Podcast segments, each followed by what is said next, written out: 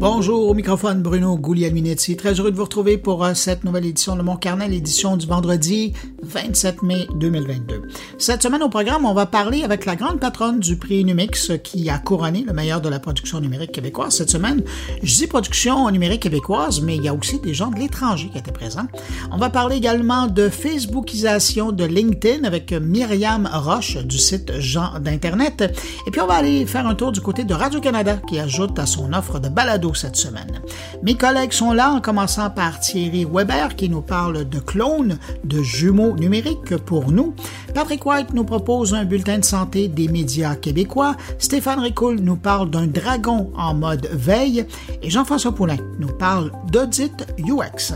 Alors voilà pour le contenu de cette édition de Mon Carnet. Maintenant, je prends un instant pour saluer cinq auditeurs de Mon Carnet. Salutations toutes particulières cette semaine à Philippe Gendreau, à Reda Moussaoui qui nous écoute euh, de Porto au Portugal, Yves Pozzo di Borgo qui nous écoute de Paris, Magali Nichols qui nous écoute de Mirabel et en Belgique, il y a Michel Godard qui nous écoute. Salutations à vous cinq et merci à vous que je n'ai pas nommé, mais qui m'accueillent en ce moment entre vos deux oreilles. C'est très apprécié à tous. Je vous souhaite une bonne écoute.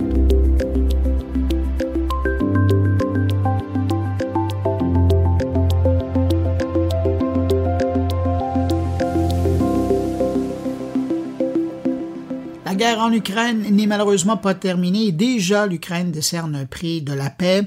C'est Google qui reçoit ce prix pour son aide pendant la guerre. Une belle façon pour l'administration ukrainienne de souligner le soutien de Google aux utilisateurs du pays depuis les trois derniers mois. Oui, parce que ça fait déjà trois mois que ça dure cette guerre. J'ai bien l'impression que le fait que Google s'est rapidement retiré de la Russie, ben, ça a dû compter dans ce prix, mais surtout, c'est aussi les fonctionnalités qui ont été mises en place par Google pour assurer de l'information vérifiée et crédible sur le conflit. Autant des informations sur la guerre, les appuis, mais également de l'information pratique pour les gens pour trouver des refuges ou carrément pour trouver leur chemin en évitant les convois russes. Et puis, il faut aussi souligner que les utilisateurs ukrainiens de téléphones intelligents Android ont aussi eu droit rapidement à un système d'alerte en cas de bombardement russe. Et ça, c'est pas négligé. Parlant de Google et de conflits, jeudi, c'est Moscou qui a décidé de prendre en otage les médias occidentaux si YouTube décidait de bloquer la diffusion sur sa plateforme des sessions d'information ou je dirais plus des sessions de propagande hebdomadaire des autorités russes. Quand même, hein, ça permet de mieux évaluer maintenant le poids véritable qu'a YouTube sur la population russe. On a toujours dit que YouTube était très populaire chez les internautes russes. Eh bien là, avec un tel ultimatum, je pense qu'on en a la preuve. C'est la porte-parole de la diplomatie russe, Maria Zakharova, qui a annoncé jeudi que si YouTube bloquait leur briefing diffusé en direct, eh ben, c'était les médias et les journalistes occidentaux qui seraient expulsés de Russie. L'Ukraine lance une nouvelle campagne de sociofinancement par le biais de crypto-monnaies.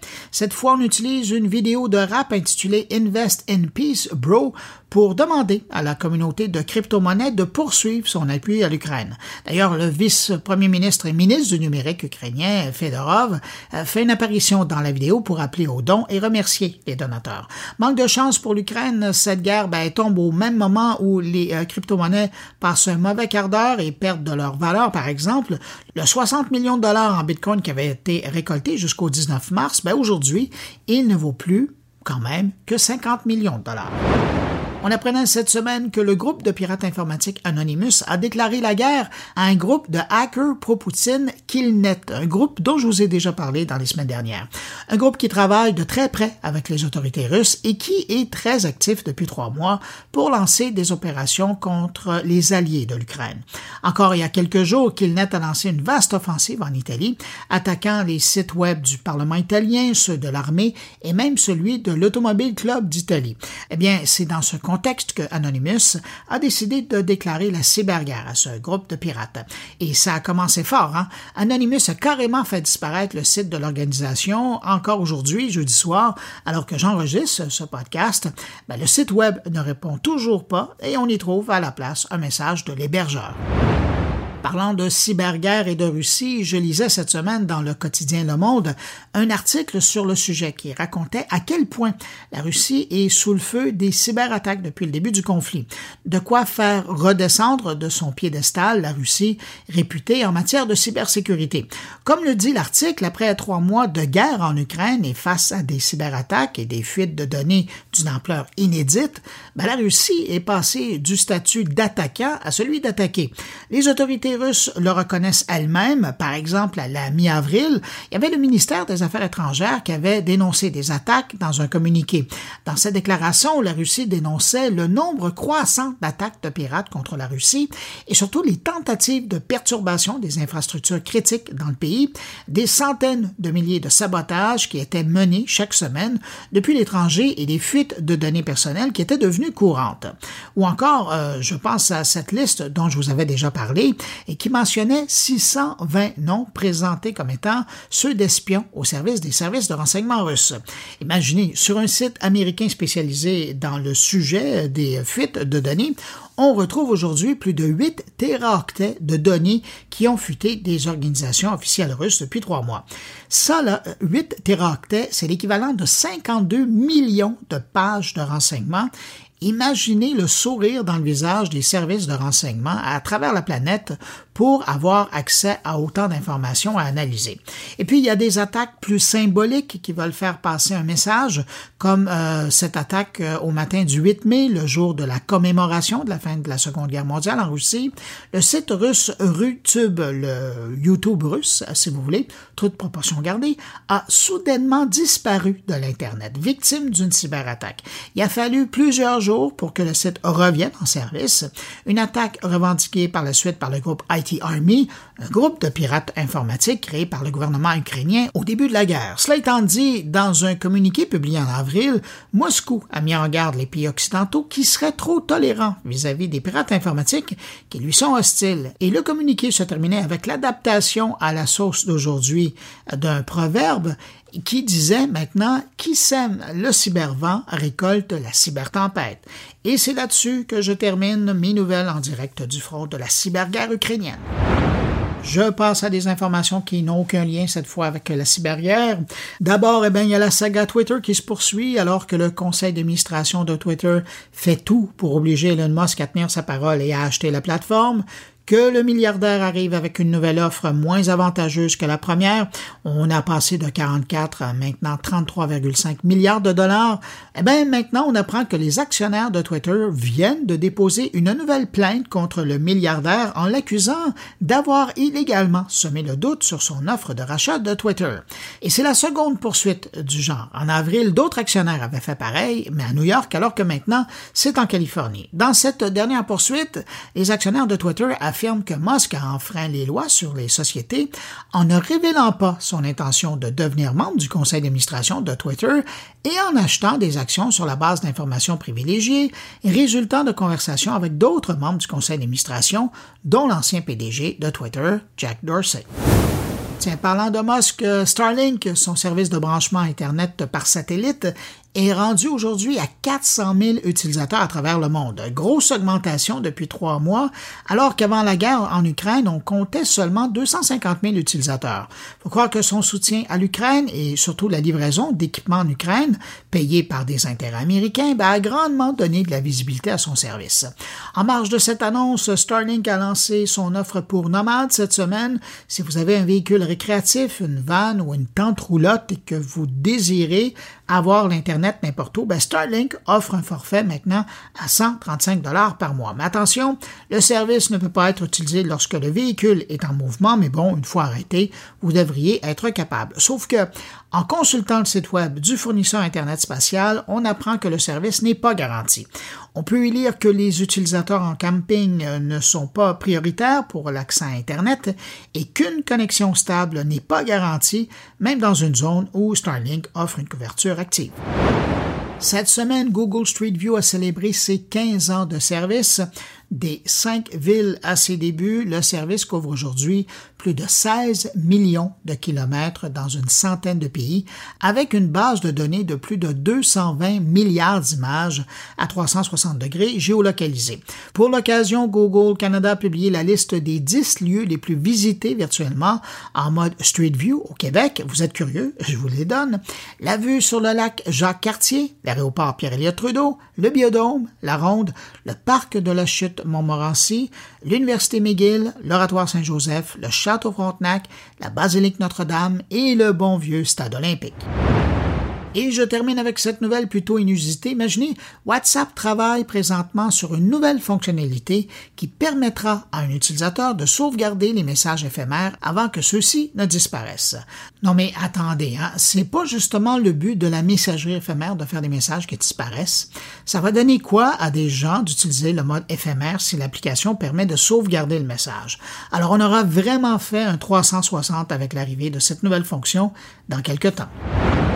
Alors, pour lancer les entrevues de la semaine, on commence avec celle-ci. Mardi dernier, il y a l'Olympia de Montréal qui accueillait les finalistes des prix Numix 2022 en tout. 31 prix et 4 mentions en plus du prix Hommage ont été remis. Grande première, deux œuvres ont reçu le Grand Prix, soit la production immersive L'Infini du studio Phi et Félix et Paul et la production La rue de poètes de la boîte interactive et du Festival de poésie de Montréal une soirée où, grandes et petites productions, et là je parle des budgets, se sont fait la compétition pour finalement prouver que les jurés avaient voulu cette année récompenser les concepts, les idées, l'imagination derrière les projets créatifs. Pour parler de cette édition des Numix, je me suis entretenu le lendemain du Grand Gala avec Sophie Couture, directrice générale de XN Québec, les organisateurs des prix Numix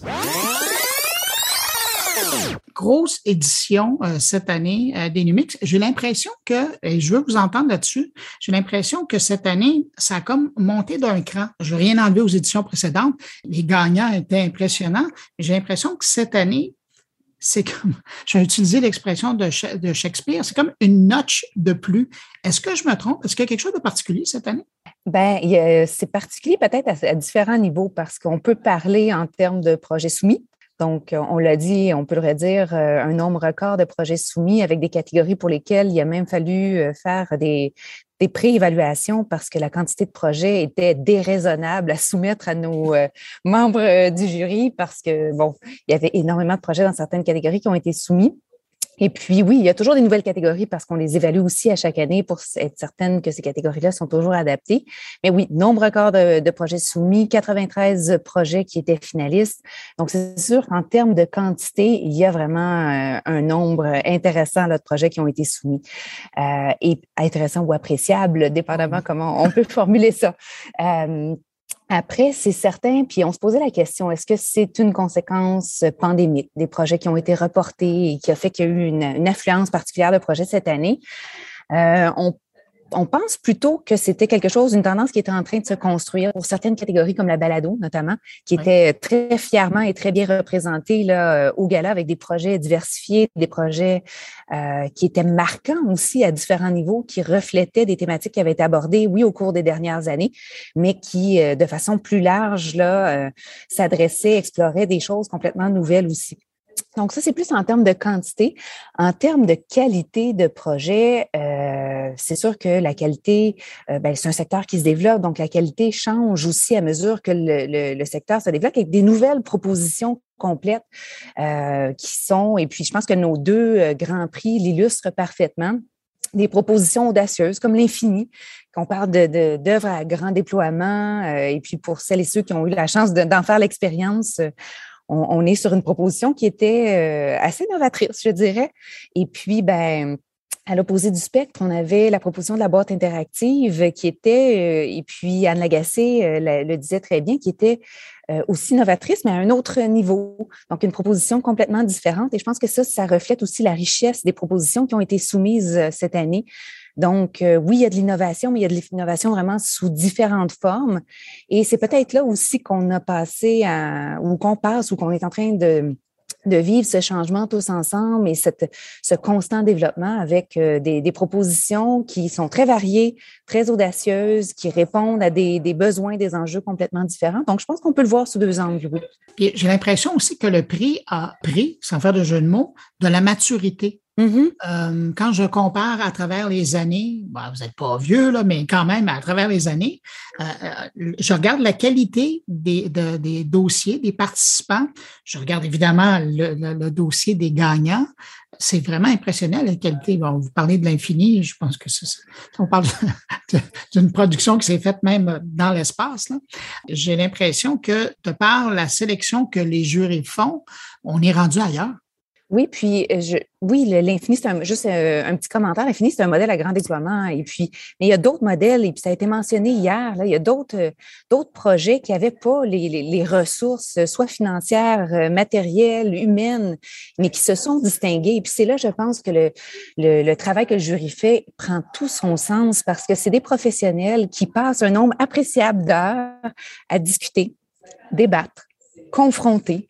Euh, et qui, au bout même du temps euh, alloué, n'ont peut-être pas euh, arrivé au consensus espéré. Donc, on laisse mûrir et retomber pour vraiment réfléchir. Mais les, gens prennent ce processus-là très au sérieux et puis vont vraiment, c'est ça, confronter les propositions, pas y aller nécessairement pour celle qui a été peut-être la plus flamboyante, mais vraiment aller en termes de de recherche, de propositions, vraiment creuser là, pour euh, vraiment aller au-delà euh, du cosmétique, l'esthétique, pour plonger dans le cœur des projets, puis vraiment là, euh, analyser ça et, vraiment creuser de ce côté. Donc, ça aussi, effectivement, là, ça permet d'aller d'aller plus loin dans la réflexion. Qu'est-ce que vous retenez de cette édition-là?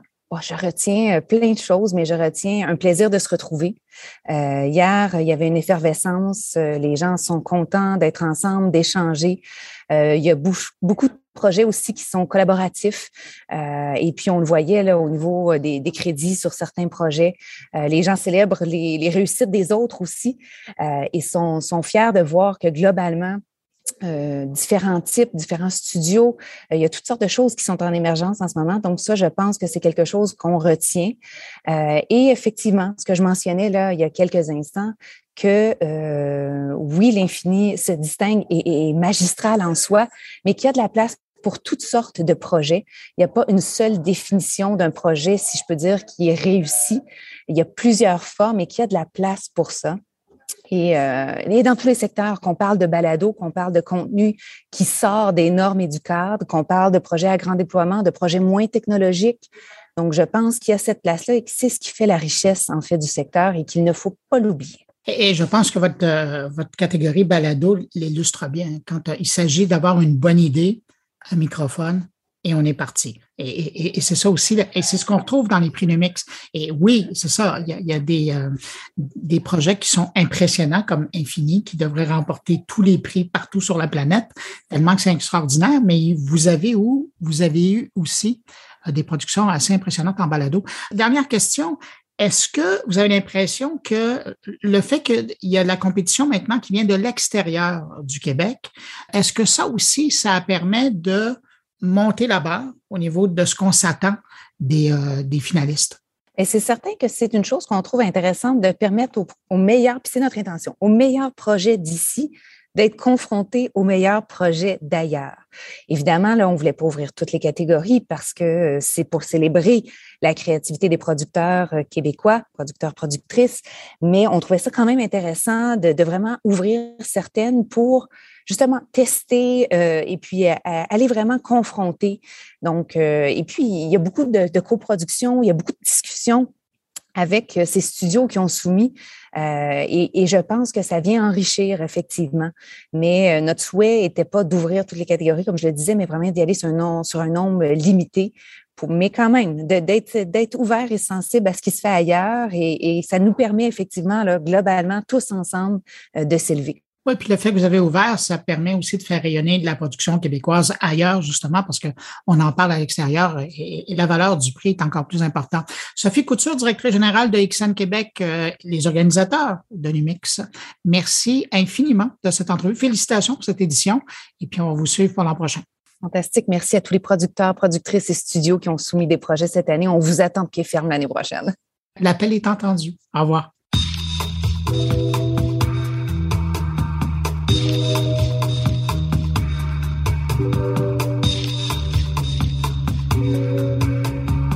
Si vous utilisez LinkedIn depuis un moment, vous avez probablement remarqué comme moi l'apparition de plus en plus fréquente de tranches de vie de la part des gens dans votre réseau de contacts. On commence à parler de Facebookisation de LinkedIn tellement le phénomène commence à prendre de l'ampleur. Cette semaine, le site Jean d'Internet a d'ailleurs publié un dossier sur le sujet pour illustrer cette augmentation des témoignages de vie chez certains utilisateurs de la plateforme de réseautage.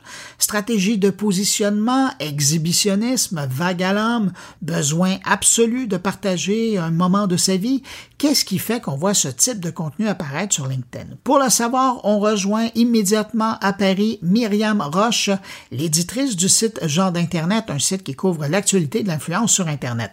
Bonjour Myriam Roche. Bonjour Bruno. Myriam, fort intéressant cet article que vous avez publié euh, dans les pages du site Les gens d'Internet. Euh, je rappelle le titre, je l'ai mentionné tout à l'heure, mais ça dit tout. Hein. Comment LinkedIn devient petit à petit Facebook. Il y a des années, on avait peur que la chose arrive quand Facebook s'est mis à introduire différentes fonctionnalités. Mais là, euh, écoutez, avec ce que vous avez publié, avec les exemples que vous avez donnés, je pense qu'on y est rendu là ah bah là, on, est, euh, on est euh, totalement dedans et euh, c'est quelque chose que j'ai vu arriver il y a déjà quelques mois quand on a vu apparaître un peu les photos plus personnelles venir fleurir les posts sur LinkedIn et puis de plus en plus les, les messages qui étaient transmis dans les publications qu'on pouvait y voir, c'était vraiment des choses qui étaient de plus en plus personnelles. Et dans cet article, je donne les exemples, bah, plusieurs exemples, notamment celui d'une personne qui, qui annonce sa fausse couche.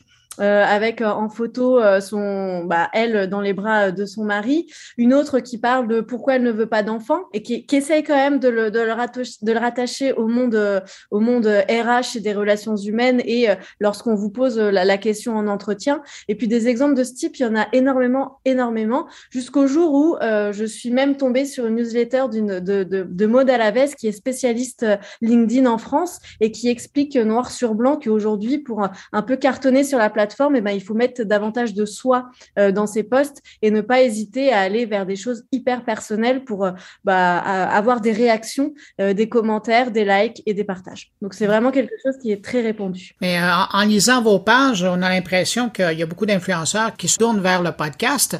Mais est-ce que LinkedIn, c'est aussi un nouveau refuge pour les influenceurs qui veulent développer une nouvelle niche?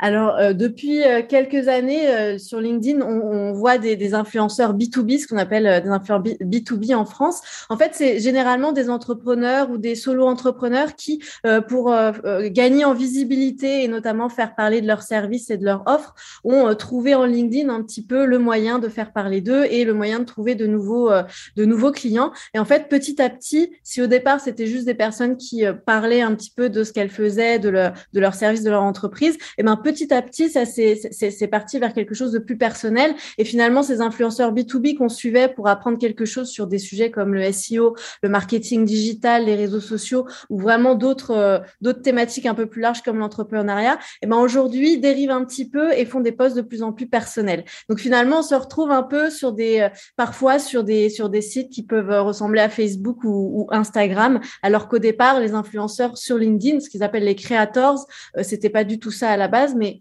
voilà, avec l'évolution du, réseau social, eh ben, on finit par y arriver. Mais s'ils le font, est-ce que c'est parce que c'est payant?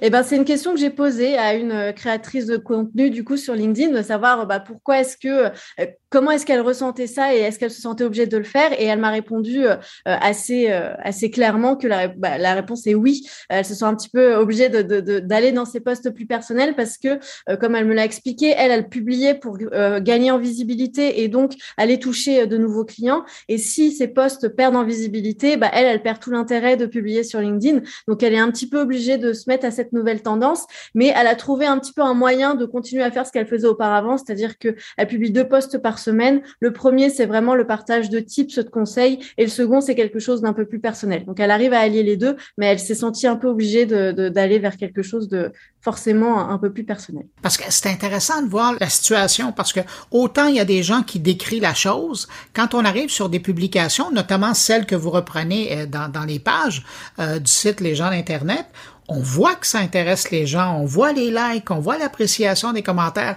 Donc, c'est, est-ce que vous diriez que LinkedIn est rendu là ou est-ce que ça comble un besoin des, des professionnels?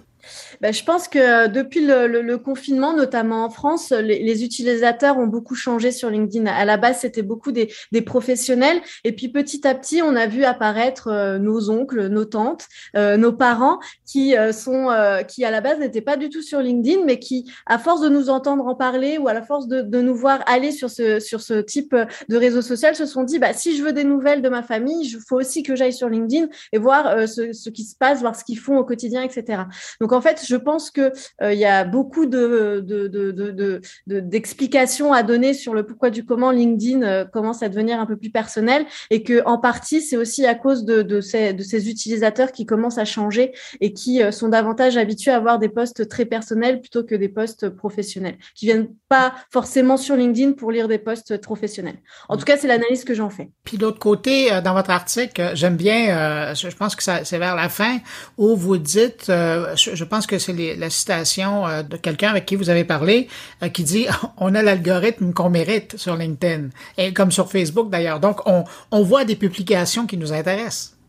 Exactement. C'est euh, du coup c'est Clifford qui travaille dans une agence euh, spécialisée sur LinkedIn. Et je lui disais mais tu, tu le vois toi que euh, forcément il y a des postes un peu plus personnels. Et bah forcément lui il a, il a un, regard un petit peu biaisé parce qu'il fait ça au quotidien. Et il m'a expliqué que bah, sur LinkedIn comme sur tous les réseaux sociaux quand vous commencez à lire un post quand vous commencez à liker dans une thématique bien précise l'algorithme se rend compte que c'est des sujets qui vous intéressent. Donc il m'a donné l'exemple des publications de chats que moi je voyais assez régulièrement. Et il m'a dit bah si tu les vois si tu passes un peu de temps dessus bah l'algorithme, il va te les soumettre encore et puis il va t'en soumettre d'autres parce que bah, il se rend compte que c'est ce qui t'intéresse. Et euh, bah, comme sur tous les réseaux sociaux, l'algorithme veut que tu restes le plus longtemps possible sur, euh, sur la plateforme. Donc, il va vraiment te mettre sous le nez ce que tu, ce que tu as apprécié. Donc, c'était dans ce sens-là où euh, il me disait, bah, des personnes qui veulent vraiment des, des, des sujets très professionnels, et bah, il faut qu'elles like et qu'elles commandent ce type de poste pour ne pas être, pour ne pas voir apparaître des postes beaucoup plus personnels. Et tomber dans le rabbit hole, comme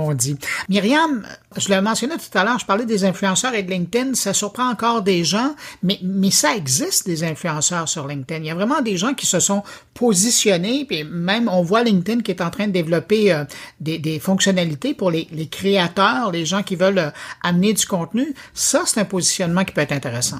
Exactement. Alors, je ne sais pas du tout euh, de l'autre côté de l'Atlantique comment ça se passe euh, chez vous sur LinkedIn, mais en tout cas en France, euh, il y a une agence qui s'appelle Les Années Folles et Clifford en est le cofondateur, qui s'est spécialisée depuis deux ans sur l'influence LinkedIn, c'est-à-dire qu'ils se sont rapprochés des utilisateurs qui étaient assez influents sur la plateforme en France pour pouvoir les accompagner et faire en sorte qu'ils travaillent avec des marques.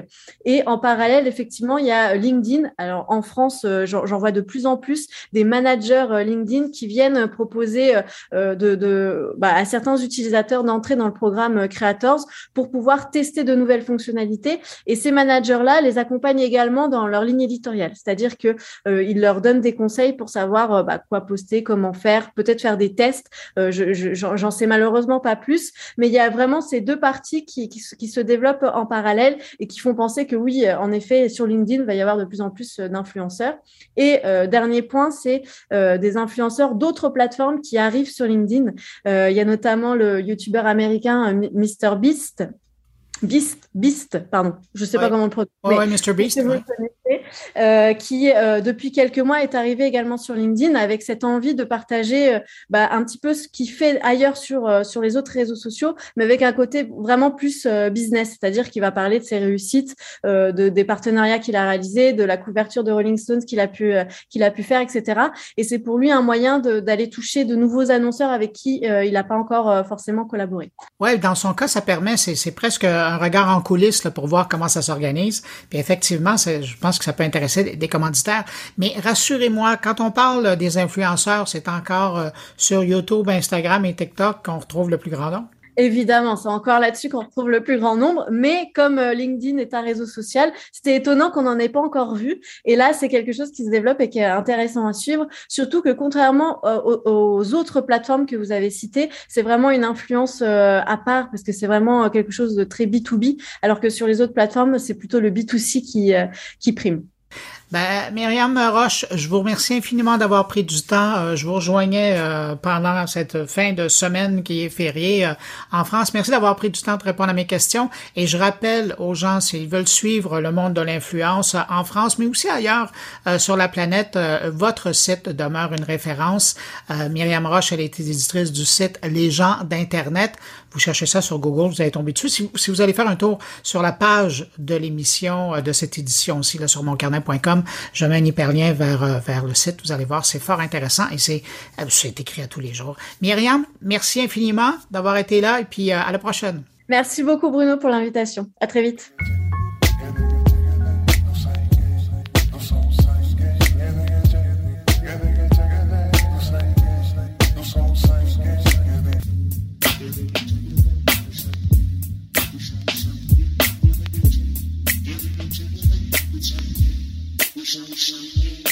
Cette semaine, Radio-Canada annonçait que son service audio numérique à la carte audio s'alliait à d'autres diffuseurs pour présenter le meilleur de la balado en français. Donc sur audio, on va commencer à trouver encore plus de productions à écouter qui proviennent de d'autres diffuseurs d'ici, mais également de l'extérieur du pays.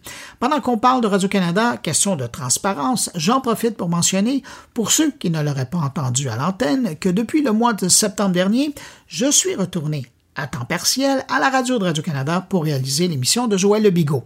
Oui, le monsieur qui prend sa retraite le 18 juin prochain. Donc, curieux de savoir à quoi ressemblera cette nouvelle offre, je joins Natacha Mercure, la première directrice audio numérique à Radio-Canada. Bonjour Natacha Mercure. Bonjour Bruno. Ben, grosse nouvelle cette semaine, Radio-Canada euh, Audio, l'application, le service qui euh, maintenant va proposer des productions, euh, non pas seulement, puis une grosse production de Radio-Canada qui est déjà là, là, mais non pas seulement donc son offre numérique, mais celle de ses partenaires, notamment, je voyais là, Télé-Québec va être là, Radio France Internationale et, et d'autres. Qu'est-ce que c'est exactement cette nouvelle proposition-là? Bien, en fait, on a toujours euh, ce souci-là d'offrir les meilleurs contenus euh, audio pour nos auditeurs. Nous, on en produit beaucoup. On a aussi tous nos contenus euh, à la demande, donc euh, les contenus d'antenne d'ici première, d'ici musique, nos balades originaux, nos livres audio. Euh, mais on se disait que ça pouvait être intéressant pour nos auditeurs de découvrir aussi d'autres contenus qui sont faits au niveau de la francophonie, donc la francophonie d'ici. Euh, tu as Télé-Québec, il y a également Savoir Média, il y a également la PTN qui fait partie de nos partenaires de diffusion. Et d'ailleurs, donc, entre autres, avec Radio France Internationale. Donc, on a sélectionné, en fait, des contenus euh, qui viennent euh, vraiment bonifier le catalogue qu'on offre déjà aux auditeurs. On a présélectionné ça parce que, tu sais, euh, tu le sais, dans l'univers du balado, il y a beaucoup de propriétés, en anglais bien sûr, mais en français aussi.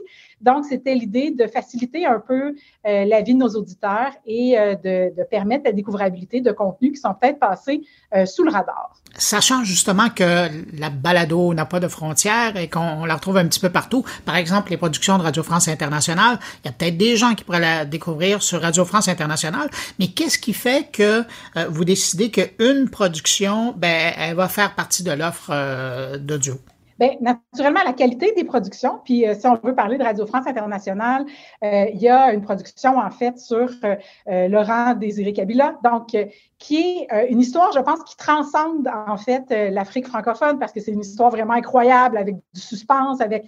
C'est une production qu'on aurait pu faire dans d'autres pays. Fait que je pense que ça peut aussi toucher un public qui est un peu plus large et pas nécessairement donc les gens qui sont originaires d'Afrique francophone. et nous, ce qu'on se dit, c'est que Bien sûr que Radio France Internationale diffuse ses productions euh, et tout ça, mais euh, je ne sais pas jusqu'à quel point notre public euh, au Canada francophone sait que cette offre-là existe. Donc, l'idée, c'était de prendre des sujets qui sont un peu aussi universels et pouvoir les offrir à notre public, mais que c'est des histoires que nous, on n'aurait pas pu faire. Donc, aller sur le terrain, là-bas, etc., donc faire cette histoire-là, ça aurait été un peu compliqué quand même. Donc, c'est de profiter de l'expertise qu'il y a ailleurs pour pouvoir offrir, dans le fond, ces productions-là à notre public aussi. Quelque part, vous n'êtes pas aussi en train de vous positionner comme un agrégateur de contenu de qualité, en plus de ce que vous offrez? Oui, en fait, un agrégateur qui sélectionne avec beaucoup de soin les contenus qu'il offre à son public. Absolument. Euh, c'est sûr que les grosses plateformes euh, d'écoute, euh, que ce soit Apple ou Spotify, on retrouve là, bien sûr, plein de contenus, mais des contenus francophones qui se mélangent avec des contenus anglophones, qui, etc. Pour un, un auditeur, un peu lambda, donc qui n'est pas nécessairement spécialisé dans les balados, ça peut devenir compliqué de s'y retrouver. Donc, c'est cette idée, en fait, de valoriser des contenus francophones, mais qu'on a donc sélectionné avec beaucoup de soin. Mon équipe a pris des heures et des heures pour écouter beaucoup, beaucoup de choses, en fait. Euh, et l'idée, c'est de poursuivre, en fait, dans cette voie-là, avec ces diffuseurs-là, peut-être éventuellement aussi avec, euh, avec d'autres diffuseurs. On va, on va continuer d'être alerte là-dessus, mais c'est justement d'avoir fait une première écoute, donc d'avoir présélectionné certains contenus qui, on le croit, va plaire à notre auditoire. Je l'ai vu passer là, dans des chiffres que vous avez publiés il n'y a pas tellement longtemps. Radio-Canada se positionne très bien au niveau du, podcast, la balado au Québec. Vous êtes une des portes d'entrée, là. Mais est-ce que en, poursuivant cette démarche de donc aller chercher le meilleur de ce qui se fait dans la francophonie euh, et ce qui se fait aussi de la part de joueurs, de partenaires euh, locaux, vous n'êtes pas en train de vous positionner comme une plateforme de départ où les gens auront accès à l'essentiel de ce qu'ils ont besoin, sachant qu'on a juste 24 heures dans une journée. Puis que dans le fond, l'entente que vous prenez avec les gens qui viennent chez vous, c'est de dire, ben, venez chez nous, si c'est bon, vous allez le trouver. Ben oui, en fait, depuis le début du lancement de Radio-Canada Audio, ce qu'on veut, c'est d'avoir un positionnement très fort dans l'univers médiatique audio francophone. Euh, nous, on a cet avantage-là aussi peut-être d'avoir un marché euh, qui est un peu plus un marché de niche là, si on regarde à l'échelle de l'Amérique du Nord. Donc, on n'est pas, tu sais, si je compare par exemple avec mes collègues de CBC, eux, ils sont avec, euh, tu sais, les, les, gros joueurs américains, etc. Le marché est si différent. c'est intéressant pour nous d'avoir ce positionnement-là aussi et de permettre de faire rayonner et de faire découvrir des propriétés qui auraient peut-être plus de difficultés à trouver leur chemin sur les grosses plateformes d'écoute parce que euh, il y a tellement de grosses productions, des productions de qualité aussi euh, en anglais, entre autres. Donc, c'est de profiter un peu de notre position privilégiée de marché de niche, euh, donc en français, au Canada, pour pouvoir donc travailler avec l'industrie au complet, là, finalement, parce que justement, on est bien positionné. Donc, ça peut clairement permettre à d'autres de faire découvrir leur contenu de cette façon-là. Puis si on revient à Radio-Canada et la production de podcasts, ça représente combien de productions en nombre? Euh, par exemple, en 2022, là, il y a combien de balados qui peuvent se faire dans une année? Bien, c'est sûr que nous, on le calcule au complet aussi avec nos livres audio. Hein. On a une production quand même assez importante de livres audio qui n'est pas exactement le même travail que pour les balados, encore que quand on fait des, euh, euh, ce qu'on respire sur Tatooine ou des productions vraiment à grand déploiement comme celle-là, c'est, presque autant de travail là, qu'un, balado. Mais on a aussi des livres audio donc qui sont plus des mises en lecture plus simples, des livres audio euh, pour enfants. Donc, par année, là, je dirais que c'est peut-être une soixantaine de productions qu'on sort en contenu original. Et c'est fou parce que c'est un catalogue que vous êtes en train de construire là. Absolument. C'est vraiment un travail aussi de défrichage. Donc, euh, ça fait deux, un petit peu plus de deux ans là, que la plateforme existe. Donc, on a essayé des choses. Il y a des choses qu'on continue de faire, des choses pour lesquelles finalement on s'est dit que c'était peut-être pas là la, meilleure façon euh, d'exploiter les, les, talents avec lesquels on travaille, etc. Donc, on est encore en apprentissage. On est un secteur qui est jeune, une plateforme qui est quand même assez jeune. Euh, on essaie d'être très agile justement pour pouvoir s'adapter selon ce que les auditeurs cherchent aussi comme contenu. Euh, en pouvant aussi leur réserver quelques surprises. Donc, c'est sûr que nous, on regarde toujours euh, qu'est-ce qui fonctionne bien, mais on aime ça aussi aller chercher des fois des choses euh, sur lesquelles les gens ne nous attendent pas. Là. cette semaine, c'était le gala des prix Numix. On a gagné un prix avec notre balado sur les origines du rap d'ici, qui est, qui est un document extraordinaire pour lequel on est en train de préparer une saison 2, mais c'est pas on ne l'a pas fait parce qu'on pensait que ça allait être un grand succès jour 1. On l'a fait parce qu'on pense que c'est essentiel de donner une voix à ces gens-là, qui ont une histoire à raconter, que peut-être au niveau médiatique, on n'a pas accordé suffisamment d'importance à ça. Donc, ça fait toujours partie de la façon dont on fait les, choix de programmation pour euh, le contenu original. Maintenant, si on parle de chiffres, parce qu'évidemment, ça, ça, intéresse les gens qui nous écoutent, là, des gens qui sont consommateurs de balado, ça ressemble à quoi la, consommation euh, des gens euh, sur sur audio ou, les balados en général? Parce que, euh, tu sais, puis vous le disiez, les, les auditeurs de Radio-Canada peuvent venir écouter sur audio, mais peuvent aussi retrouver des productions sur les, les principales plateformes. Là. On n'a pas besoin de les nommer, les gens les connaissent. Ça ressemble à quoi l'écoute? Bien, en fait, écoute, nous, on le regarde tout le temps de façon très globale. Donc, on le regarde parce que les gens, c'est pas vrai qu'une personne va juste écouter, par exemple, des balados puis n'écoutera jamais la radio ou va juste écouter la radio. Puis, donc, c'est vraiment un écosystème qu'on a bâti avec Radio-Canada Audio et c'est de cette façon-là qu'on le regarde. Le temps d'écoute sur la plateforme, en moyenne par semaine, est euh, de près de cinq heures par auditeur. Donc, ça, c'est quand même énorme, là, surtout dans l'univers numérique. Euh, tu, le sais, Bruno, là, les, chiffres habituellement de consommation sont très petits. Là. Une vidéo sur Facebook, si c'est consommé plus de 30 secondes, là, on se tape dans les mains. Donc, avec quelque chose qui est Donc, avec quelque chose qui est euh, de près de 5 heures par auditeur par semaine, on est vraiment dans un médium très engageant. Ça, ça comprend l'écoute du direct, d'ici première, d'ici musique, ici musique classique, la consommation des, euh, des balados, des émissions radio sur demande, etc. Fait qu'on le voit vraiment comme un écosystème. Puis on l'a bâti comme ça aussi. Euh, c'est sûr que ce qui est le plus populaire sur la plateforme, ça reste le direct d'ici première, c'est vraiment ça qui est notre locomotive. Mais en offrant ça, ça nous permet aussi donc de valoriser tous les autres contenus. En termes de croissance comme telle, dans la dernière année, euh, c'est plus de 20% de croissance en termes euh, de visites avec audio. Donc, les visites avec audio, ça, on calcule une personne qui vient et qui écoute, parce qu'on a aussi le site web, les gens ne sont pas obligés d'écouter, là, ils peuvent aller chercher le guide horaire, etc. Donc, on calcule vraiment les gens qui écoutent. Donc, on a une croissance quand même de plus de 20% dans la dernière année. Puis même au niveau global, quand on regarde les chiffres plus de l'industrie, euh, les balados, en trois ans, ça a doublé la consommation au niveau francophone au Canada. Donc, nous, on avait un petit retard quand même par rapport aux anglophones, ce qui est encore le cas au niveau anglophone, ça, reste plus populaire, mais on est passé de, de mémoire, je pense à moins de 10% des gens qui écoutaient des balados ou du contenu en français audio, puis on est rendu à, plus de 20% Donc, on est vraiment dans l'effervescence, quelque chose qui est encore en croissance. Puis nous, on travaille aussi en ce sens-là, donc pour euh, continuer de mettre en valeur ces contenus-là, puis de profiter de cette croissance-là là, sur notre plateforme. Quel type de balado marche le plus sur audio? Bien, ça dépend comment on calcule le succès, là, parce que nous, des fois, on fait des choses aussi pour des cibles plus spécifiques et ça peut être considéré comme un succès, un succès bien qu'en termes de performance, ce soit peut-être pas celui qui est le plus écouté. Mais si on y va avec ceux qui sont le plus écoutés, les deux, je dirais les deux segments là, de type de balado qui fonctionnent le plus, tout ce qui est euh, humour, ça fonctionne vraiment très, très bien. Donc, euh, ça, c'est, euh, c'est un de nos gros vendeurs. Et tout ce qui est crime et enquête. Là. Donc, ça aussi, c'est quelque chose qui fonctionne très, très bien. Donc, True Crime, mais un petit peu plus large que ça. Euh, tu des balados comme Sugar Baby, par exemple, que euh, Marie-Ève Tremblay avait fait l'an dernier, a super bien fonctionné. Euh, Dérive, c'est quelque chose qui, qui, fonctionne vraiment bien. Histoire d'enquête de mes collègues de l'info, ça fonctionne super bien. Donc, tout ce qui touche un peu donc aux histoires euh, histoires criminelles, les enquêtes, etc., ça reste un très gros vendeur en termes de balado. En terminant, Natacha, la prochaine saison, euh, ça va être annoncé pour, euh, j'imagine, à la fin de l'été pour les lancements de l'automne? En fait, maintenant, on a adopté euh, des lancements mensuels. Donc, à chaque mois, on annonce, on annonce des nouveautés. On le fait de cette façon-là parce que on s'est rendu compte que les consommateurs de balado, entre autres, ils en consomment vraiment beaucoup.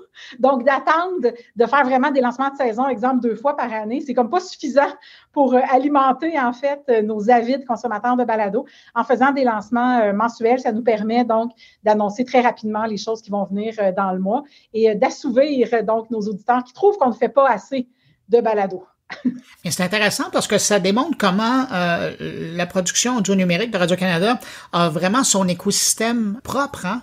Parce que et la télé et la radio, eux, sont encore au rythme euh, des, deux ou des trois saisons, mais vous, vous êtes rendu mensuel.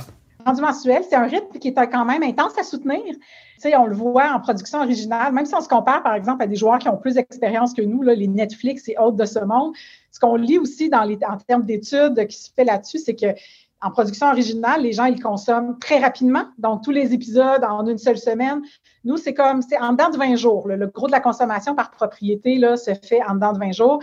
Fait que c'est un rythme qui est quand même intense à soutenir pour réussir à vraiment satisfaire nos auditeurs qui sont avides de, de nouveautés. Donc, cette idée d'avoir quelque chose de mensuel. Euh, mais c'est ça, on essaie donc de, de, garder ce rythme-là pour euh, être sûr que nos auditeurs ont toujours quelque chose à se mettre dans les oreilles. Ben, Natacha Mercure, merci beaucoup pour euh, cette mise à jour au sujet d'audio. Je rappelle que vous êtes première directrice du service audio numérique chez Radio-Canada.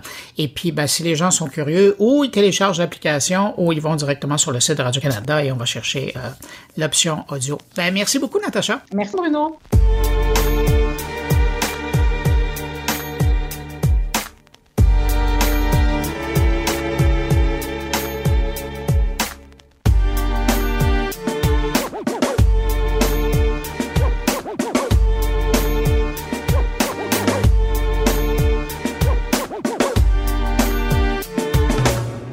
Peut-être déjà un avatar sur Facebook ou dans un jeu vidéo ou un Memoji sur votre iPhone, mais sachez que l'avenir pourrait vous réserver très probablement un clone ou un jumeau numérique dans le futur. Et c'est justement le propos de mon ami Thierry Weber qu'on va rejoindre en Suisse pour entendre sa réflexion sur le sujet cette semaine. Bonjour Bruno, bonjour les auditeurs de mon carnet. Avec l'avènement proche des métavers, comme on aime à nous le rappeler, l'usage d'avatars et de clones est en pleine progression. Le marché des avatars numériques hyper réalistes comme les deepfakes intéresse de plus en plus d'entreprises car cette technologie permet de drastiquement réduire les coûts de production de certaines vidéos publicitaires. Mais c'est surtout dans le métavers que les avancées seront les plus visibles. Avant de faire le point, revenons sur la définition même de ces technologies. Le clone d'abord, qui se veut être un double à l'identique, et en informatique cela revient à dire qu'une parfaite réplique d'un individu, une copie en sorte, pourrait ainsi servir dans d'autres usages ou dans d'autres univers. L'avatar, quant à lui, est un personnage virtuel que l'utilisateur d'un ordinateur choisit pour le représenter graphiquement dans un jeu électronique ou dans un lieu virtuel de rencontre par exemple. Et ceci pas forcément à l'image de l'humain qu'il aura choisi. Le deepfake ou hypertrucage pour les amoureux de la langue française est une technique de synthèse multimédia reposant sur l'intelligence artificielle. Elle peut servir à superposer des fichiers vidéo ou audio existants sur d'autres fichiers vidéo, par exemple changer le visage d'une personne sur une vidéo, ou audio, par exemple, reproduire la voix d'une personne pour lui faire dire des choses inventées. Cette technique, d'ailleurs, peut être utilisée pour créer des infox ou des canulars malveillants, voire même à des fins politiques, comme ce fut le cas avec le président ukrainien et son faux discours. Cette technologie fait également partie des outils de plus en plus utilisés par les scammers ou brouteurs, tels qu'on les appelle, et qui œuvrent sur les réseaux sociaux pour, par exemple, donner dans l'escroquerie au sentiment. Pour revenir sur le terme deepfake, c'est un mot valise hein, formé à partir de deep learning, apprentissage profond, et de fake, faux ou contrefait. Soul Machines, euh, Synthesia ou Hound, ces entreprises sont à la pointe d'une technologie dans plein essor. Les humains numérique hyper réaliste qui parle aux consommateurs ou aux spectateurs. Le secteur est en pleine expansion. Les investisseurs ne s'y trompent pas. Ces derniers mois, les nouveaux leaders du marché ont levé plus de 200 millions de francs. Et le deepfake a aussi un usage que l'on peut traiter, on va dire, d'autorisé, pour par exemple servir dans le domaine de la formation. Le double numérique récite de façon crédible vos propos, très très réaliste, on ne voit quasiment pas la différence avec un véritable acteur. Parmi les premiers à utiliser cette technologie, il y a l'école de langue Berlitz. Ici, l'avatar vous apprend à prononcer une phrase, un avantage énorme puisqu'il parle parfaitement toutes les langues et votre interlocuteur reste un humain très crédible. Le marché de la production audiovisuelle est lui aussi euh, en passe de connaître une véritable révolution. En effet, ces acteurs virtuels permettent de faire baisser les coûts de production et ouvrent aussi la voie à de nouveaux revenus. Un exemple, le studio DreamWorks et l'entreprise Cameo vous proposent d'acheter une vidéo personnalisée de leur héros Baby Boss avec la voix de synthèse d'Alec Baldwin. Tout est dans la machine. La production de cette vidéo ne leur coûte quasiment rien et vous repartez avec un exemplaire de vidéo très probant et très très personnalisé. Même le géant suisse Nestlé, pour sa marque Toll House, propose de discuter avec une cuisinière virtuelle. Elle vous aide à préparer vos cookies, vous faites la causette tout en suivant ses conseils. Bon, il est temps pour moi de dire à Thierry que j'ai fini sa chronique sur mon carnet. Ah oui, j'ai oublié de vous dire, Thierry est parti sur les routes avec son fourgon aménagé et m'a donné la mission de travailler pour le podcast de Bruno à sa place. Allez, portez-vous bien et à très bientôt si c'est pas avant.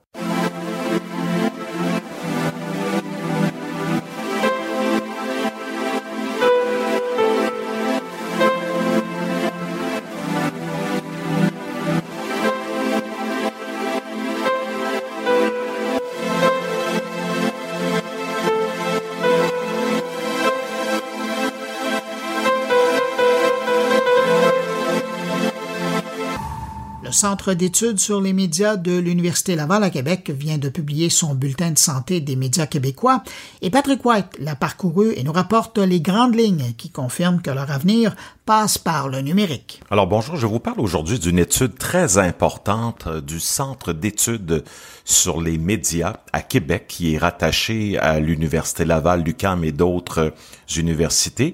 C'est une étude de Daniel Giroux qui était euh, qui a joué un rôle très important dans ce centre de recherche-là sur le journalisme, un des rares au Québec, et il prend sa retraite dans les prochaines semaines. Alors c'est un, une mise à jour à tous les cinq ans euh, de la situation des médias québécois des médias d'information évidemment, et on explique dans cette étude de 130 pages que la situation demeure préoccupante malgré la fin de la COVID-19 et un embellie, euh, une embellie financière pour certains grands médias québécois comme la presse et le devoir qui font des profits depuis quelques années.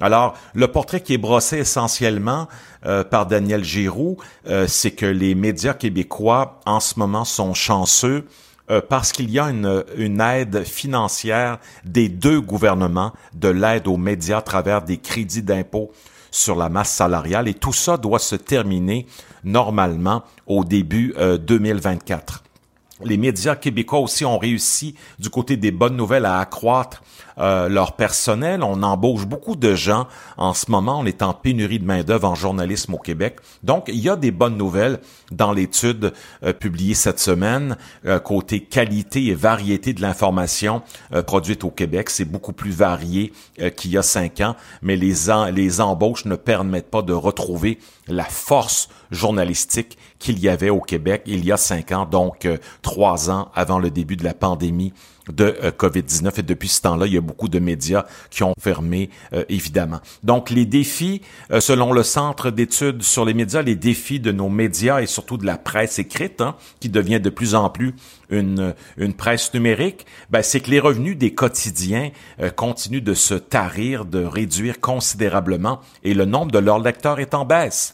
C'est ce que constate donc cette étude-là qui s'appelle les médias québécois d'information état des lieux en 2022 qu'on peut retrouver sur le site du CEM, donc le CEM de l'Université Laval. On peut constater également dans l'étude que les annonceurs publicitaires ont dépensé 375 millions dollars de moins qu'en 2012.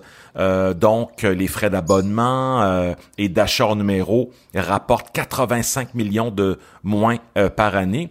Puis quand on regarde du côté de la baisse du lectorat, c'est autant vrai à Montréal qu'à Québec et dans les régions desservies par les coopératives de l'information issues de la faillite retentissante de Groupe Capital Média en 2019. Donc la baisse touche tous les groupes d'âge. C'est pas très réjouissant car les journaux euh, doivent faire mieux chez les 25-54 ans s'ils veulent vraiment renouveler leur auditoire qui vieillit très rapidement. On est très conscient donc du choc démographique qui frappe le Québec en ce moment et la pénurie de main-d'œuvre nous donne un exemple.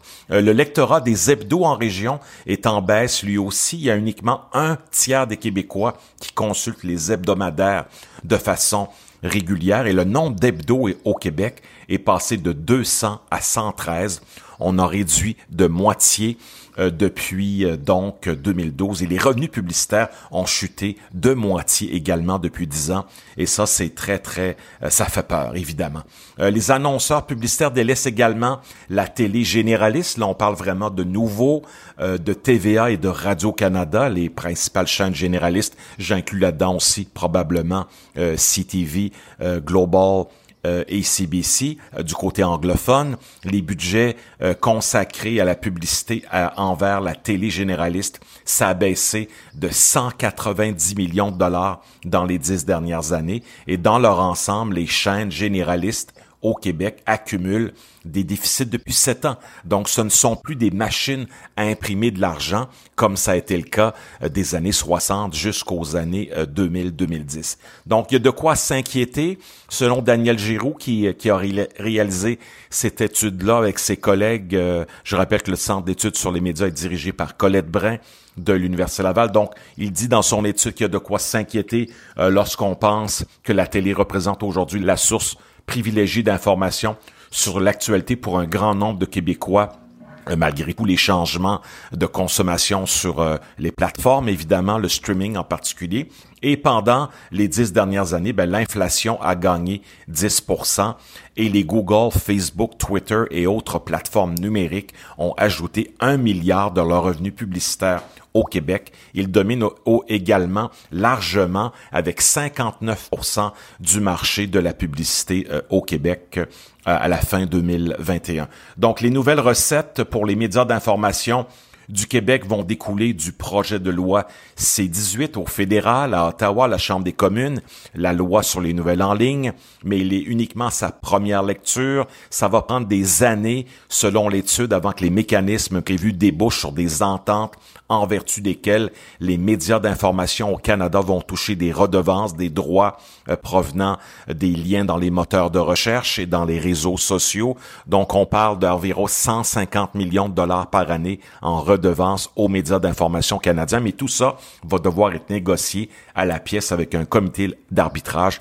On est loin d'être sorti du bois parce que vous savez que Facebook pense, envisage de mettre fin à ces programmes d'aide comme le Facebook Journalism Project. Euh, le Centre d'études sur les médias donc propose un troisième état des lieux euh, sur l'information québécois. Il a bien synthétisé euh, les connaissances sur l'évolution récente de l'écosystème médiatique au Québec et dans le reste du Canada. Et euh, il essaie de voir donc essentiellement comment se portent les auditoires, quelles sont les recettes publicitaires depuis dix ans, les marges bénéficiaires des médias et l'évolution de l'effectif journalistique qui est vraiment à la baisse depuis dix ans, puis les sommes consacrées par les entreprises pour colliger et traiter l'information. Donc, pas juste des mauvaises nouvelles, quelques bonnes nouvelles à travers tout ça. On semble être sorti de crise, mais la fin des programmes d'aide gouvernementaux, euh, possiblement fin 2023-2024, pourrait être un casse-tête. Et je vous parle même pas de la fin de la publicité gouvernementale euh, sur la COVID-19, qui est bel et bien terminée. Je vous souhaite une bonne fin de semaine et je vous dis à bientôt. Merci.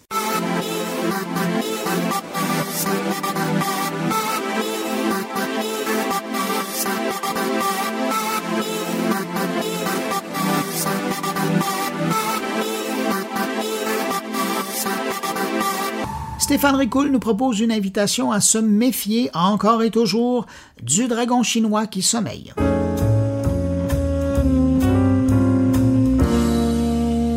En septembre 2021, j'écrivais sur le fait que la Chine se donnait les moyens de contrôler son industrie du numérique. C'était à travers de forts moyens de pression réglementaire pour une reprise en main de l'économie qui était liée, poussant jusqu'à reconnaître la data comme cinquième facteur de production après le travail, la terre le capital et la technologie.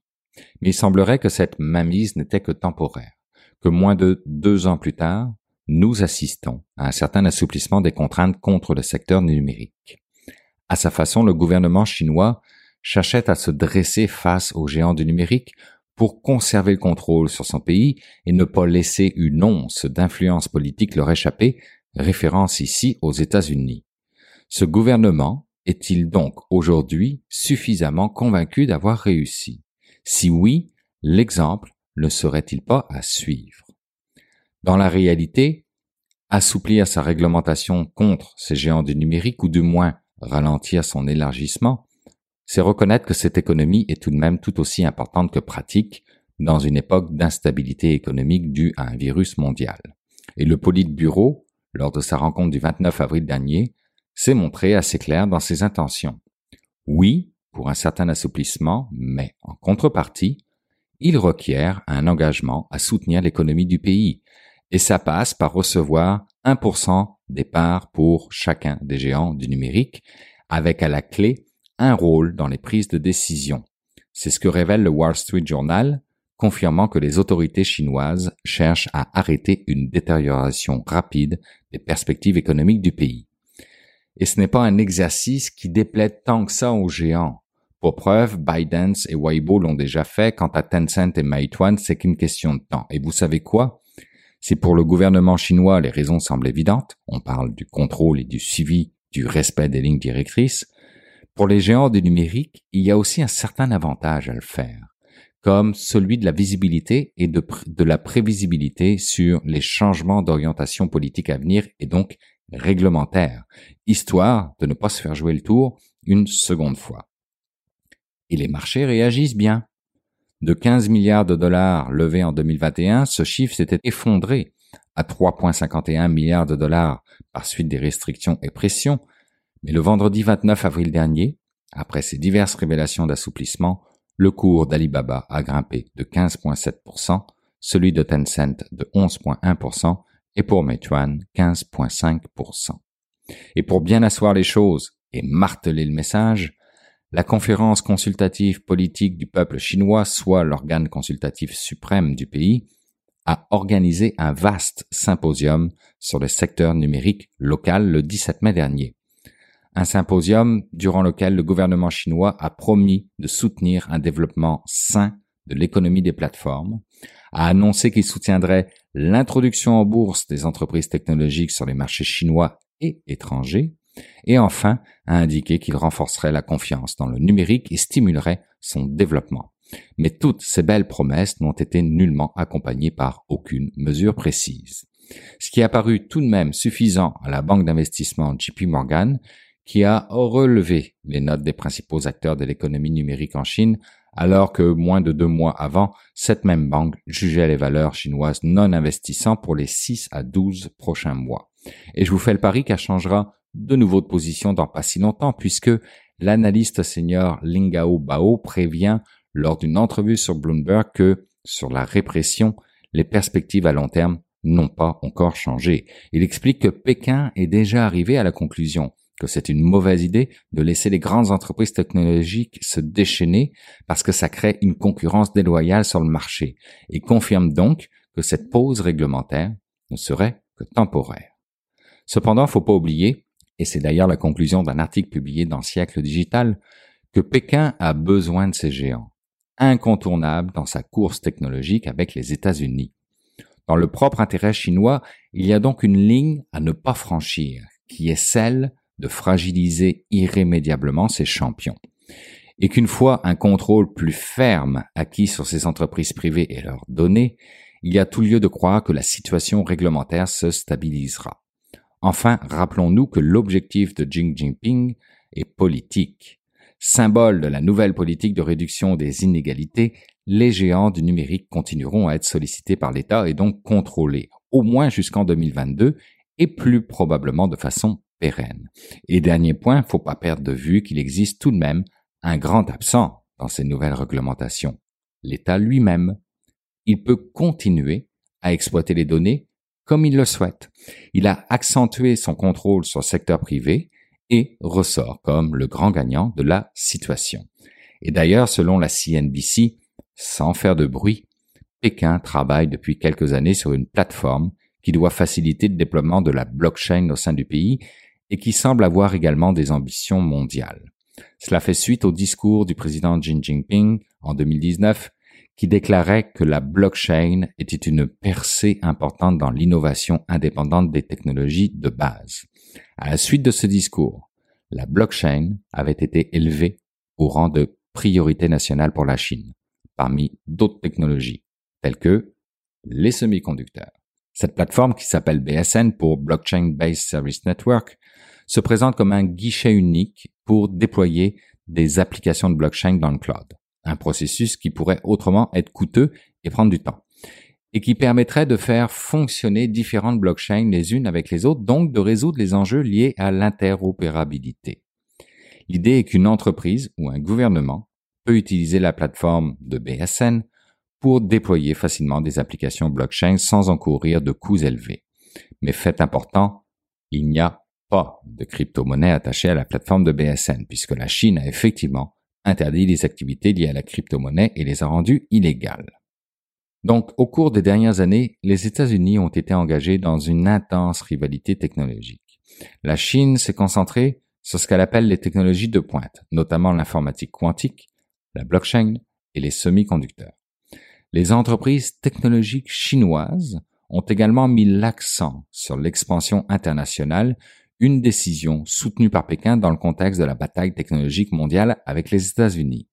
On le voit avec le cadre réglementaire mis en place, même si allégé temporairement, avec la stratégie d'autosuffisance face aux semi-conducteurs et avec la possibilité pour Xi Jinping de devenir président à vie dès cet automne, la Chine est un dragon qui ne demande qu'à cracher son feu de la façon la plus puissante possible.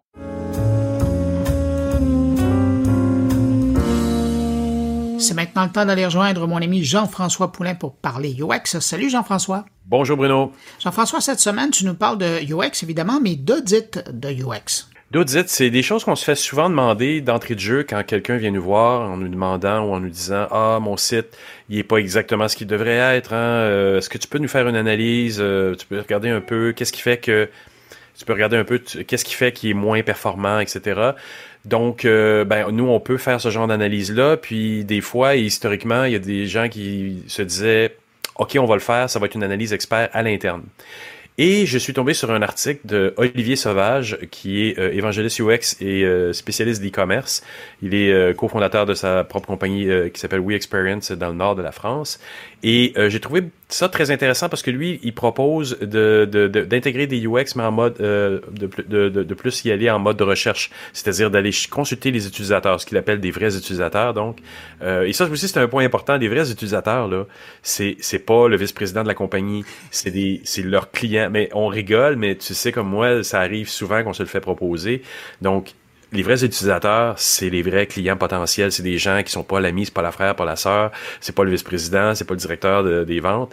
C'est quelqu'un sur le terrain qu'on va chercher euh, aléatoirement, si on veut. C'est le client, c'est l'utilisateur. C'est ça. Donc, euh, c'est de ça qu'on parle cette semaine dans, dans l'entrevue avec Olivier. On regarde cet aspect-là de faire les choses euh, un peu plus euh, à la UX, quoi, d'aller chercher les vrais utilisateurs, de leur poser des questions sur les interfaces, ce qui n'empêche pas quand même de, de dire faut aller voir les statistiques, il faut faire une analyse d'accessibilité pour voir si, par exemple, les couleurs correspondent à des, par exemple, les daltoniens vont pas se perdre là-dedans, là, des, une analyse d'accessibilité. Donc, tout ça étant pris en compte cette semaine, donc on parle de tests utilisateurs et d'audit UX. Ben, on va écouter ça à l'instant. Merci Jean-François pour l'entrevue, puis on se retrouve la semaine prochaine.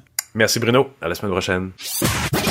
Euh, je suis euh, directeur d'agence UX euh, en France, à Lille, dans le dans le Nord, euh, et c'est une agence qui s'occupe de créer des, des, interfaces et des sites pour des, des sociétés de alors nous, on est très spécialisé e-commerce, pas que, mais euh, euh, c'est quand même essentiellement euh, essentiellement ça. Et donc on les accompagne dans tout ce qui est test utilisateur, conception d'interface, conception de parcours client, etc., etc. Et je fais ça depuis 12 ans. Et avant ça, bah, j'étais j'étais une petite main du web. J'ai fait un peu tous les métiers comme ceux de, de ma génération webmaster, euh, j'ai fait du, référencement, j'ai fait du graphisme, j'ai fait de la programmation, etc., etc. Voilà. Et puis je suis un, et puis et puis j'aime beaucoup l'UX. Euh, J'étais membre du Flupa à une époque, hein, euh, je crois que tu connais bien. Et, euh, et puis aujourd'hui, bah, j'essaie de toujours de de, de, bah, de, parler beaucoup beaucoup du UX, de test utilisateur, parce que malgré le temps et bien que les choses aient, beaucoup évolué dans le bon sens, je trouve depuis des années, il faut toujours ressasser, répéter rabâcher euh, parce que il y a encore des gens évangéliser évangéliser ouais. tout à fait. Voilà. Euh, super intéressant. Et, et ce qui euh, ce qui m'a donné le goût de te parler aussi quoique je lis tes publications sur Twitter depuis longtemps euh, c'est le fait que tu as écrit sur les audits les audits UX on se fait souvent demander en début de parcours et les clients viennent nous voir nous disent il me semble qu'il y a quelque chose qui fonctionne pas, voulez-vous faire un audit? Et, souvent, ou historiquement, le réflexe, c'est de faire un audit, de mettre un spécialiste, de dire, bon, ben, on va faire euh, une analyse de votre site, puis, bon, euh, moi, ce qui m'a plu dans ton article, c'est que ça me rend inconfortable aussi de dire, je suis un expert, je vais faire un audit. Toi, tu proposes autre chose. Tu proposais autre chose dans l'article. Est-ce que tu peux m'en parler? Ouais, en fait, nous, on fait beaucoup de tests utilisateurs. Alors, c'est vraiment intéressant que tu me demandes ça parce que j'ai pas eu souvent l'occasion d'en parler, mais euh, moi, ça vient d'assez loin cette, euh, cette, euh, cette, cette, ce, comment dire, ce, cette envie de faire des tests utilisateurs. Enfin, c'est pas, c'est pas qu'une envie, c'est, c'est la façon de regarder les, sites web. Euh, c'est quelque chose que j'ai découvert vers 2006-2007 en lisant, je crois, un bouquin de Jacob Nielsen. Enfin, je sais plus trop comment j'étais tombé là-dessus, mais j'étais tombé amoureux de la méthode. Euh, et euh, j'ai pu le, j'ai pu l'expérimenter, la tester. Euh, à l'époque, j'étais au sein d'un grand groupe de vente de d'une grande société de vente à distance qui s'appelait Trois Suisses, qui était très très connue en France. Hein, C'était le numéro 2 ou numéro 1 mhm. et qui a depuis, presque totalement disparu. Ah oui. je les ai peut-être coulés, j'en sais rien. Probablement pas quand même. En, en, faisant des tests utilisateurs, mais en tout cas, on a commencé, j'ai commencé à en faire avec eux. J'ai mis en place une, une méthodologie avec eux, et puis ça m'a donné le, ensuite l'occasion de créer euh, ma société euh, ou expérience euh, autour de ça. Et donc, c'est encore aujourd'hui ce qu'on fait beaucoup, beaucoup, beaucoup.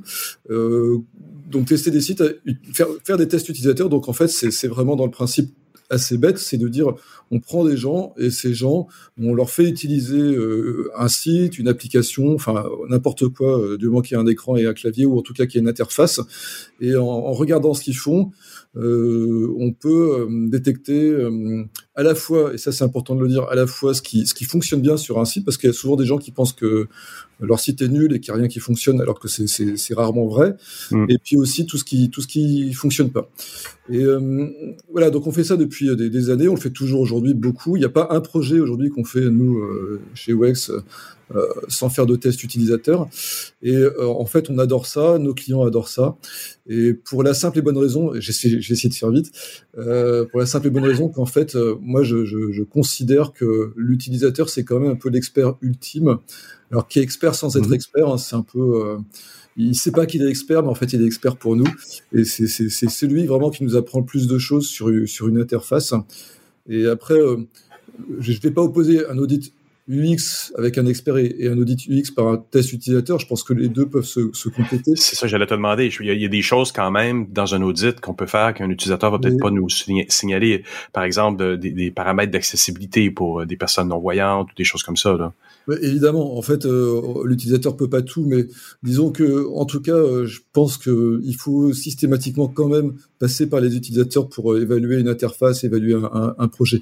Évidemment, l'expert est, totalement indispensable, euh, comme tu viens de le dire, pour les problématiques d'accessibilité, parce que aussi il a, il un savoir scientifique en principe, ce qui n'est pas toujours le cas, mais en tout cas, il a un savoir théorique euh, qui lui permet quand même de, on va dire, de, déblayer le terrain quand on fait une analyse, de voir ce qui, en tout cas, déjà grossièrement apparaît comme une erreur de conception. Mais il n'a pas la voix infuse, c'est pas un dieu vivant. Euh, il peut faire des erreurs. D'ailleurs, je pense que, alors moi je suis pas de formation hein, de, ce métier-là, mais il est clair que les audits, ce qu'on appelle les inspections ergonomiques, il est recommandé par les chercheurs d'en faire de, de, faire intervenir deux trois personnes à chaque fois. Donc ce qui est mhm. très très lourd évidemment parce qu'en termes de financiers quand on travaille dans le domaine du du marketing, comme c'est mon cas, euh, les budgets euh, sont pas ouais, sont pas terminés, sont, sont pas infinis. Mais tu soulèves des bonnes questions aussi dans ton dans ton article ou des bons points. Dans le, premier, par exemple, tu dis il faut tester avec des vraies personnes. Il faut faire un audit UX avec des. C'est anodin, mais en même temps, euh, je présume savoir ce que tu as voulu dire par là. Mais j'aimerais te demander qu'est-ce que qu'est-ce que tu as voulu dire donc par ça cette question. Euh, évidemment, la tentation est toujours très très grande de dire tiens, on va demander au voisin de dessus, à son à sa voisine, à son cousin. Enfin, on peut demander aux gens qu'on connaît, mais en fait, c'est pas une bonne, c'est pas un bon procédé. Il faut clairement, en tout cas, si on veut vraiment aller au fond des choses, euh, quand on fait des tests, c'est euh, travailler avec des gens qui sont un peu des mains, euh, des mains innocentes, en fait, qui sont des oies blanches, euh, qui, qui, qui savent même pas pourquoi elles, viennent. D'ailleurs, nous, quand on fait des tests et qu'on convoque les gens, on leur dit pas du tout pour, pourquoi ils viennent, parce qu'on sait que si on leur disait, ils iraient tester le site avant et tout serait biaisé. Et euh, des gens aussi, en dehors de ça, qui effectivement ressemblent à la cible utilisateur. Alors, ça a l'air de rien euh, quand on est sur un site très généraliste, comme par exemple, il y a eu la refonte de SNCF Connect il n'y a pas longtemps. On a entendu parler, oui. On a un petit peu entendu parler, effectivement. euh, Ils ont dit qu'ils s'avaient testé sur des centaines d'utilisateurs. Mais, mais c'est tout à fait vrai. Et euh, quand on est sur un site comme ça, alors tout le monde est dans la cible quelque part, tout le monde prend le train, donc mhm. euh, c'est pas très compliqué, on risque pas de commettre d'erreurs. Mais euh, par contre, euh, quand on est sur un, un, site de bricolage, par exemple, nous on va systématiquement prendre des gens qui ont une intention d'achat, c'est-à-dire qui ont déjà un projet, par exemple, de travaux. pourquoi? Parce qu'en en fait, ils vont pas réagir de la même manière. Ils vont vraiment s'intéresser à ce qu'ils font. Ils vont vraiment regarder les produits qu'ils veulent acheter. si on prenait n'importe qui, bah, ce n'importe qui ferait semblant de s'intéresser et on perdrait on pense en tout cas, on, pense qu'on perdrait une partie euh, des résultats qu'on pourrait obtenir. Et, euh, après, je pourrais aller plus loin parce que si on commence à, parler par exemple du B2B ou quand on, on audite des sites euh, Euh, je vais donner un exemple qui est vraiment un, un, peu rare, mais qui est très emblématique. Nous, on a travaillé pour une filiale d'un industriel qui, qui s'appelle euh, Saint-Gobain. La filiale s'appelle Omnicil Solutions. C'est une boîte qui vend des joints de fusée. Donc, euh, tu vois, il n'y a pas grand monde dans le monde qui achète des joints de fusée. Effectivement, c'est spécialisé. C'est très spécialisé. Et, et, ben, on a, on a vraiment fait l'effort d'aller chercher des ingénieurs. Et ça a été jusqu'à des ingénieurs de la NASA euh, pour euh, auditer ça, parce qu'en fait, on savait que si on s'adressait à des, à des kidam qui n'y connaissaient rien en joint de fusée, ben, ça ne servait à rien, ouais. Ben, on, on, serait passé à côté d'un truc, et effectivement, ça nous a appris plein de choses sur euh, quels sont les critères qui sont regardés pour acheter ce genre de matériel, quelles sont les attentes, est-ce que les références clients sont importantes, est-ce que la prise de contact est importante, avec qui on doit prendre contact. Voilà, c'est tout ça qu'on fait en plus, et c'est des choses qu'on peut difficilement obtenir si on passe pas directement par les par les bonnes personnes. Et c'est en ça que c'est en ça que je, je parlais de, de vraies personnes, ce qui est un petit peu générique comme terme, mais c'est en ça qu'on a besoin des humains, des humains euh, ou ciblés selon les personas de l'entreprise, ouais, en fait. Et, ouais. et, voilà, ben, tu le dis mieux que moi, mais c'est exactement ça. Ouais. mais, mais tu mentionnes un autre truc aussi, euh, puis je, je, je trouve ça intéressant, c'est que euh, les clients souvent s'imaginent, quand on parle de tests, qu'ils vont devoir tester avec des centaines d'utilisateurs. Ce que la SNCF a fait, et d'avoir lu les articles sur le sujet de, de certains de tes collègues en France, mm. euh, il y a des gens qui, qui en souriaient légèrement parce que des centaines mm. d'utilisateurs, c'est mm. pas nécessairement, c'est pas nécessairement, c'est pas un besoin d'aller avec autant de gens. Toi, toi, tu recommandes quoi quand tu fais quand tu fais ce genre de processus-là avec tes clients? Alors, euh, c'est une bonne question. Il y a, il y a, en fait, il y a, il y a qu'une approche possible pour moi dans les tests utilisateurs, c'est le, le, test quali. C'est-à-dire que l'idée, c'est pas de travailler avec des centaines de personnes, c'est de travailler mmh. avec euh, un, un, échantillon d'une dizaine de personnes, par exemple. Ça peut suffire largement à, à analyser un, un, site. Après, ce qu'il faut bien comprendre, c'est qu'il y a test utilisateur et test utilisateur. Il y a aussi des tests quanti qui existent, c'est-à-dire que là, on va interviewer 100, 200 personnes mmh. en ligne. Les gens sont seuls face à un écran. Euh, ils vont ensuite répondre à des questions et euh, on aura des résultats. Et ça, c'est exactement la même chose que si on faisait un, un sondage. Alors, ça peut être utile. Euh, ça peut être intéressant pour avoir une vision un peu globale et, euh, et, une approche un peu globale de ce qui se passe sur un site, mais ça permettra pas de, de, de regarder dans le détail ce qui se passe exactement. C'est un peu toujours le problème euh, dans ce métier-là, c'est que on a toujours envie d'appliquer des, des, des, méthodes un peu du marketing ou des méthodes globalisantes en se disant plus on aura de monde, mieux ce sera. Mais en fait, c'est faux. Euh, je pense que c'est je ne sais pas si c'est pareil dans d'autres métiers, mais c'est un des métiers où on peut travailler avec très peu de personnes euh, pour mmh. obtenir beaucoup de résultats. Et c'est pour ça que j'insiste là-dessus, c'est que oui, on n'a pas besoin de mobiliser des centaines de personnes, mais on peut en mobiliser quelques-unes.